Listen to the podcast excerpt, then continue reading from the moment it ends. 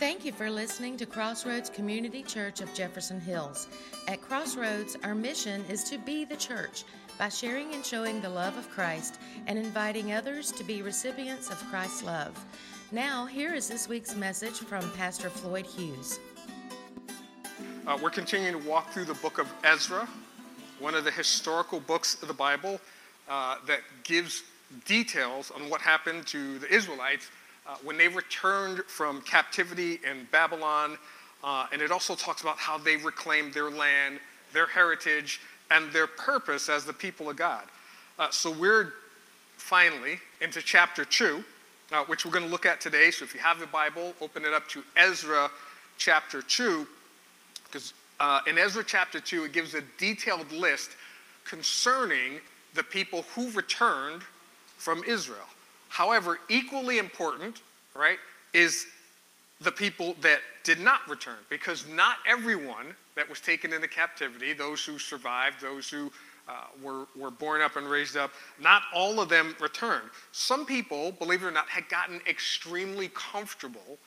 Um, even though they were in bondage, even though they were in captivity, God protected them and God provided for them. So, Jeremiah, we talked about this over the last couple of weeks, prophesied and said, Hey, you guys are going to be in captivity and you're going to be taken away. And it was violent and it was bloody, and a lot of people lost their lives. And we talked about last week how that wasn't on God, that was on the people of Israel, because for hundreds of years, He kept telling them, You know, you're not obeying my word. You're not obeying my word. This is what's going to happen if you don't obey my word. He sent prophet after prophet, and they didn't listen until finally uh, the siege on uh, Jerusalem happened. A lot of the people were taken into captivity. And just as Jeremiah had preached, he was one of the prophets that went to them and said, Hey, this is what's going to happen if we're not obedient to God's word. Jeremiah also told them, Hey, while we're here in Babylon, God is going to keep us, protect us, and he's going to bless us. Um, and this is one of those familiar passages. We talked about it a lot because it's from Jeremiah chapter 29. And here's what he writes This is what the Lord Almighty, the God of Israel, says to all those I carried into exile from Jerusalem into Babylon build houses, settle down, plant gardens, eat what they produce. In other words, make this your home. Just like you had a home in Israel, I know you're in captivity, but make this your home here. And he says, Marry, have sons and daughters, find wives for your sons, give your daughters in marriage so that they too may have sons and daughters. Increase in number there, do not decrease. In other words, he said, This isn't the time for you to get all like oh, this sucks win and we're not going to do anything. This is a time for you to continue to populate. And here's why. He says, Seek the peace and prosperity of the city to which I have carried you into exile. Pray to the Lord for it, because if it prospers, you too will prosper. And what we're going to see is that some of these people came out even better than when they went into captivity. Granted, they were taken into captivity, dragged out of their homes, they lost family members because it was a war. He did do a siege, uh, Nebuchadnezzar did do a siege on Jerusalem. But they started, they built homes, they had businesses, some of them had franchises of their business. Uh, they started restaurants, some of them opened, you know, a local McDonald's chapter. They, they were doing well. God blessed them while he was there, and God said, This is why, the verses that everyone's familiar with. This is what the Lord says When 70 years are completed, I'm going to come to you, I'm going to fulfill my good promise, I'm going to bring you back to this place, and we've been talking about that. Ezra is where this is fulfilled, and he says, For I know the plans I have for you, declares the Lord, plans to prosper you and not to harm you, plans to give you hope in the future. So while they were in captivity, God blessed the heck out of them they had the resources now of the greatest nation on the planet at that time, and they were a part of that nation, and they reaped the benefits of it. As Babylon prospered, they prospered. Okay? So we're going to look at that because that shows why some of the people didn't come back. Some of the people were like, hey, you guys go back First of all, it's a long, and I forget, I should have looked it up. I don't remember if it's six or 800 miles or it might be 900 miles. It's a long trip, not by bus, by plane, or by train, by foot, by carriage, and by camel. That's a long trip to make. So some of them were like, have at it, I'll write you, but I'm staying here where I have a home, business, I have a job. Not only that, we're going to get to an area that was destroyed, burnt to the ground. So I just built my home here, just put on an addition for the kids, right? Just took out a second loan to get a car for the grandkids because they just got out of college. And now you want me to go back here and build a home again. No job, no resources, don't know what's out there. I'll pray for you, hope it works out. Now, many of those who stayed, uh, later on, they would end up coming once they hear how God uses them, blesses them. But a lot of the people stayed behind. And it, and it wasn't a bad thing. They were just like, God has blessed the heck out of me here. I don't necessarily need to go there. But the people who went, right, their thinking was, hey, we need to get back to being what God has called us to be. Yes, God has blessed us here, but we're not meant to stay here. We're meant to be the people of God, a nation unto God, so that everyone in the world can see what it's like to be in relationship with God. We got to get back to that. So uh, if you have your Bible, open it up to Ezra chapter 2. And in Ezra chapter 2, and hopefully we'll make it through chapter 3 as well. I think we will, time permitting. In Ezra chapter 2, this is what it reads Now these are the people of the province who came up from the captivity of the exiles, whom Nebuchadnezzar, king of Babylon, had taken captive to Babylon. They returned to Jerusalem and Judah, each to his own town. In company, and we're not going to read every name, but in company uh, with Zerubbabel, Jeshua, Nehemiah, who is of the book of Nehemiah, the book that comes after Ezra, Seraiah, Reelaiah, Mordecai, not the same Mordecai from Esther, Bilshan, Mispar, Bigvai, Rehum, and Baanah. And then it gives a list of the descendants of all the people, uh, the descendants of the priests, the descendants of the Levites. And if you turn to the next page, gives the temple servants. But then drop down to verse 64. In verse 64, here's what it says. It says, the whole company numbered 42,360. That's how many people made this journey back. Besides, and pay attention to this, there are 7,337 men servants and maid servants. God has to bless you a whole lot to have men servants and maid servants. Like, how many here have a maid? I don't, right? Most of us don't. Most of you watching don't. If you do, that's awesome. Don't forget the tithe. But most of us don't have a maid, right? We don't have like an Alfred, Bruce Wayne, Alfred or, or or the Brady Bunch, they had Alice. But where, and, and Alice probably would have made the trip back with them because these men servants and maid servants made the trip from Babylon to Jerusalem with them. And they also had 200 men and women singers, 736 horses, 245 mules, 435 camels, 6,720 donkeys. This does not sound like all of the poor people who are like, we're so good to get out of slavery. This sounds like a very well equipped group of people whom God has blessed. And we're going to see that even more so in a minute. Verse 68. When they arrived at the house of the Lord in Jerusalem, and I don't know if you remember, we talked about this last week, Nebuchadnezzar burnt it to the ground. So the temple was just a burnt husk. But when they rounded the house of the Lord in Jerusalem, some of the heads of the families gave free will offerings, so they had money, toward the rebuilding of the house of God on its site. According to their ability, they gave to the treasury for this work 61,000 drachmas of gold, 5,000 minas of silver, and 100, 100 priestly garments. I don't know how much the priestly garments were worth, but if you add the drachmas and the minas of silver and gold, it was somewhere in the range of over $20 million. These weren't poor people going back, giving. And first of all, this is not a sermon where I'm going to ask all of a sudden now everybody to give money. That's not what this is about, because it sounds like this is where this is going. That's not what this is about. But this is where God had blessed them immensely. The priests The Levites, the singers, the gatekeepers, temple servants, they settled in their own towns along with some of the other people, and the rest of the Israelites settled in their towns. So they got about the business. They got back. They started rebuilding the homes that were destroyed. They started, like, okay, you're going to live in that house. You're going to have to rebuild it. You're going to live in that house. We got to clear this land because we got to plant some stuff. We need food. We have only the food we get with us, so we got to plant some stuff so it can grow. They did all of that, but then these next couple of sentences are key.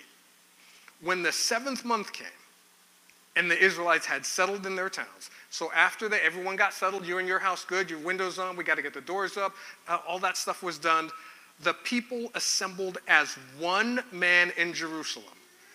Then Joshua, son of Jozadak, and his fellow priests, and Zerubbabel, son of Shealtiel, and his associates began to build the altar of God of Israel to sacrifice burnt offerings on it in accordance with what is written in the law of Moses, the man of God. So before they built the building, the church, the temple, and all that stuff, they said, We've got to build an altar so that we can make sacrifices and get back in right standing with God.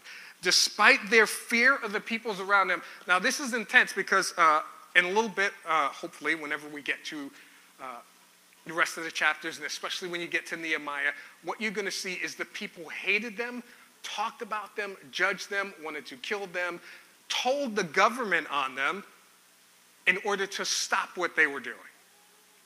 And this is kind of like where the church is today, because there are people who are complaining about the church. Hey, how come the church gets to meet inside and you know restaurants aren't open? There are some people complaining about the church. Why is the church meeting inside when other people aren't? Uh, there are some people who are, are, are, are complaining about you know, Christians and uh, even the government coming down on Christians. And all of this is going on. But their thing was, we don't care what anyone else says. We need to come to the altar and get right with God.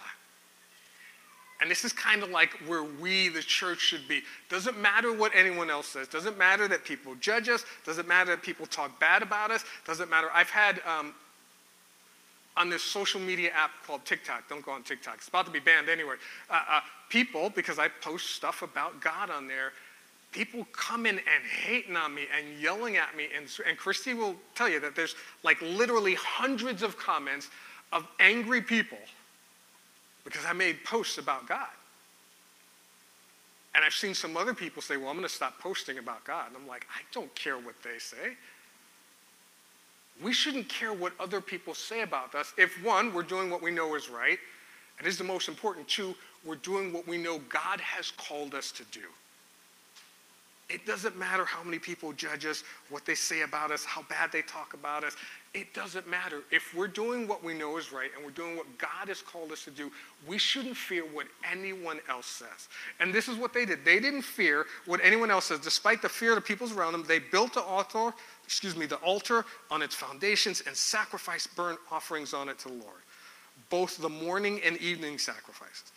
Then, in accordance with what is written, they celebrated the Feast of Tabernacles, which is a feast that was celebrated in order to thank God for the way that He preserved them and provided for them in the desert. And even though they hadn't been in the desert for 40 years, they had been in captivity for 70 years. So, one of the first things they did is celebrate and rejoice in God being able to provide for them. Verse 5 After that, they presented the regular burnt offerings, new moon sacrifice, sacrifices for all the appointed sacred feasts of the Lord, as well as those brought as, excuse me, as well as those brought as free will offerings to the Lord. Verse 6 On the first day of the seventh month, they began to offer burnt offerings to the Lord, though the foundation of the Lord's temple had not been laid. Without a building, right? Without lights, without live streaming, without anything else. They just got together and said, hey, you know what?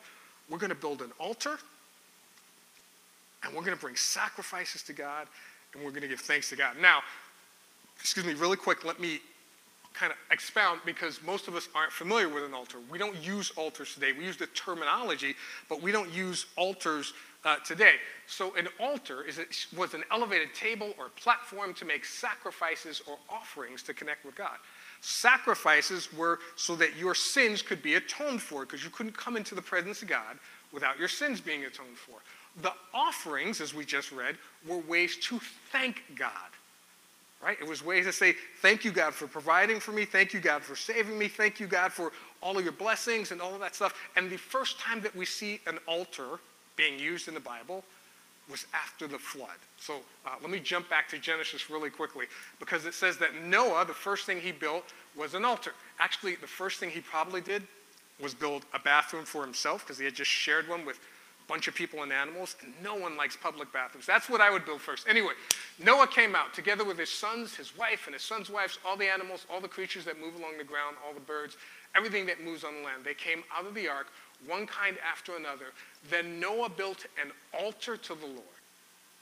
Taking some of all the clean animals and clean birds, he sacrificed burnt offerings on it. Because he was just saying, hey, thank you, God, for preserving me and my family during this difficult time. That, that's what the, the, the Israelites did as well. They built an altar to say thank you for preserving us, not just for 70 years, but for this long journey back. But then after this, it says this that the Lord smelled the pleasing aroma and said in his heart, Never again will I curse the ground because of humans. And many people think that the offerings that we give that they're just ridiculous waste of time. But God saw that, God received that, and it was a way for the people to interact with God. So, um, sorry, way for the people to interact with God. Now, same was true for the Israelites. They built an altar to collectively, as one group, give thanks to God. They built an altar to say, Thank you, God, for preserving us. Thank you for keeping us. Thank you for all of that stuff. And I realize that our nation is in turmoil. Uh, again, racial tension still in multiple cities, protests, clashing, violence, uh, a pandemic still going on, economic chaos, one of the most contentious uh, political climates that we've been in in our lifetimes. But even despite all of that, if you had to, could you stop and think of at least one thing to say, you know what? I can thank God for this. Despite the pandemic, despite the economic crisis, despite the racial tensions in our country, despite the fact that we don't know what's going on with the schools, how many people could say, yeah, I can honestly think of one thing that I can give and thank God to? And if you can't, let me do this. Raise your hand if you ate this morning. If you have food at home in your house, thank God for that. If you have a house that has food in it, thank God for that. If your AC works, thank God for that. If you drove here in a car, thank God for that. All of those are things that we can stop and say, you know what, God, I, I, I know there's a lot going on in the world that I should not be happy about. But there's also a lot of things that I should thank you for. So I'm going to ask us to just do this, just for like 10 or 15 seconds. Just bow your head for a minute and just think of one thing that you can be thankful for, and just from your heart, just say, Thank you, God, for this one thing. Just everyone bow your heads and just take like 10 seconds to thank God.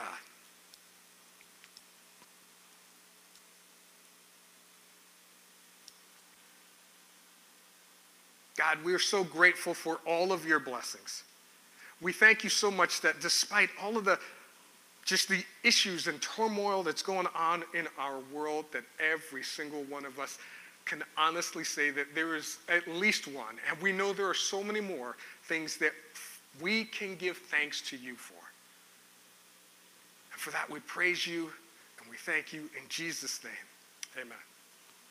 So the, the Israelites, they built an altar to thank God, uh, but they also built an altar to praise God. Yes, thank you, God, for, for seeing us on this long journey, for providing for us, but also to give God the praise that He is due for everything that He had blessed them with while they were in captivity. I'm going to jump to uh, a verse in 2 Timothy that some of you may be familiar with, some of you may not be. Second Timothy, this is what it says This saying is sure and worthy of confidence. If we have died with him, we shall also live with him. This is, uh, now, we have a series that we do called the pastoral letters, and we've gone through First Timothy. We haven't hit Second Timothy yet. Actually, the next one should be Titus. Because that was written chronologically before 2 Timothy, uh, but we'll get to those. Uh, but in 2 Timothy, one of the pastoral letters, Paul writes to Timothy and he says, This saying is true. And the saying that all these things you're about to say, many people believe that they were hymns that were sung and sayings that grew up amongst the people of God. One of them being this saying, Sure, worthy of confidence, if we have died with him, we shall also live with him. Meaning, even if I lose my life, I get to spend an eternity with God. And he says this if we endure, we shall also reign with him. If we deny and disown and reject him, he will also deny and disown and reject us. And that's more speaking to uh, if we say, hey, I'm going to deny him, I want nothing to do with him, God's not going to force himself on us. He's going to respect our choice. But he also says this if we are faithless, if we are, don't believe and are untrue to him, this doesn't mean that you don't become a Christian. It means that as a Christian, we do what many of us have done doubt God's ability to handle something. If we're faithless, if we doubt God's ability to see us through the pandemic, if we're faithless and we doubt God's ability to provide during an economic crisis, he says he remains true, faithful to his word and character, for he cannot deny himself. In other words, even when we doubt what God can do, God still shows up, not because we deserve it, because he's God. Because that's who he is, that's what he does. Even when we turn our back on him, he doesn't turn his back on us. He still continues to meet our need and to provide for us. And I get um, that there are a lot of people that are angry right now because of everything going on in our nation.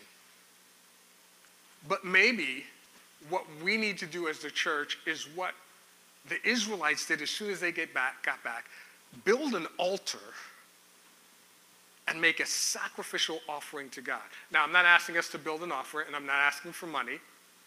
But maybe what we can do is this wherever you are right now, if you're at a table, many of you guys are at tables, if you're at home and at a table, take the space in front of you and pretend that's an altar. And on that altar, take anything that you've had doubts about. Doubts about God's ability to see us through this pandemic. Doubts about, you know, hey, God, what's going on with the parking lot? What are you going to do with that? Anything that you've had doubts about, take it and just say, you know what, I'm going to put this on an altar as a sacrificial offering to God.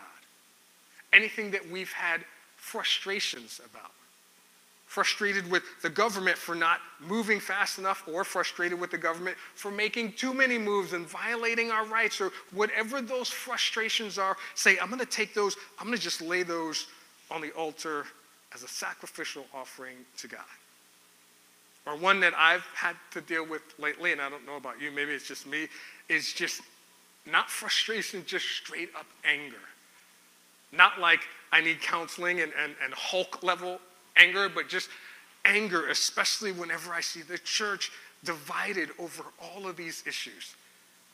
Like we don't believe God can handle them. And so every now and then I've had to take a lot of that anger and say, you know what, God, I just need to give this over to you and lay it on the altar. So I'm going to ask us to do this. Just bow your heads for a moment. And just so you guys know, there are people online saying they can give all kind of thanks for God to all of their things. I'm going to ask you to bow your head for a moment. God, we lift up all of our doubts, all of our anger, all of our frustration, all of our fear, all of our anxiety, all of our mistrust of the government and people, and all of that stuff, and we just want to lay it on the altar. And we want to be able to walk away trusting in you and your ability and grateful for you being so faithful to us, even when the people of God and the body of Christ has been faithless to you. God, we pray that you would take all of this stuff away. We pray this in Jesus' name. And everyone said, Amen. Amen. Uh, I'm going to close with this passage of scripture because this is one of the verses that is really, I've had to go back to from time to time Um, and it's in Matthew. And in Matthew chapter 16, God literally created uh, the church. It says, when Jesus went into the region of Caesarea Philippi, he asked his disciples, Who do people say the Son of Man is? This is the question that we all have to answer. Who do we say that Jesus is? Uh, and they answered, Some say John the Baptist, others say Elijah, others Jeremiah one of the prophets. And there are some Christians who say, yeah, Jesus was a great teacher. Jesus was, you know, a prophet. Jesus was this, but they don't believe he was who he said he was. And we all have to answer this question that Peter answered. He said, Who do you say that I am? Peter said, Well, you, you, I hear some saying you're a prophet. I hear some saying you're a good teacher. I hear some saying you're just, and I've heard this too, a great person who cared about the poor. He doesn't leave room for that. And Peter had to acknowledge, You are the Christ, the Son of the living God.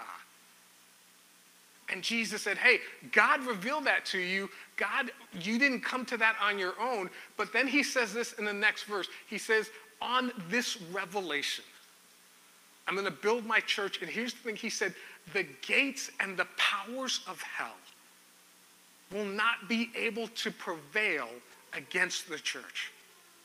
Think about that for a moment. He's saying that, hey, it doesn't matter if all of the forces of hell try to come against the church, they're not going to prevail. So, why would we worry if the government tries to come against the church? Or a, a pandemic tries to come against the church? Or anyone tries to come against the church? As long as we stand together and stand united, they won't prevail. So here this, there's not a weapon, no pandemic, nothing that can come against the church. But the problem is the people of God we can hinder the efforts of the church if we don't take our doubts, our anger, our frustration, and leave them on the altar. So I'm going to ask you to bow your heads one more time. God, we lift up all of the congregations that are meeting around the world, regardless of their political affiliation, regardless of their denomination. We pray that they would be laying all of their doubts, all of their fears on the altar. We pray that they would be walking out with the hope inspired by the Spirit of the living God. We pray that they would be celebrating you, rejoicing in you despite a pandemic, despite a nation gripped with racial tension, despite the economic crisis. We pray that the people of God would be the voice of hope and reason, that we would be the church that you spoke of, the one that the gates of hell cannot prevail against. And we pray this in the name of your Son, Jesus Christ. And everyone said, Amen. Amen. So here's what I'm going to ask us to do for the next seven days. Yeah, pray for teachers, as we, as we said earlier. Pray for the teachers, pray for the administrators, but also take some time every day to just pray for the church. Pray for the people of God. And just merely pray this one thing that we would be faithful to the God who created the church because there is nothing else on the planet like it. That we would be faithful to be that thing that the gates and the powers of hell can't come against. Pray that for the next seven days. Pray that in Jesus' name. Uh, pray that you guys have an awesome rest of your Sunday. Uh, God bless and see everyone next week.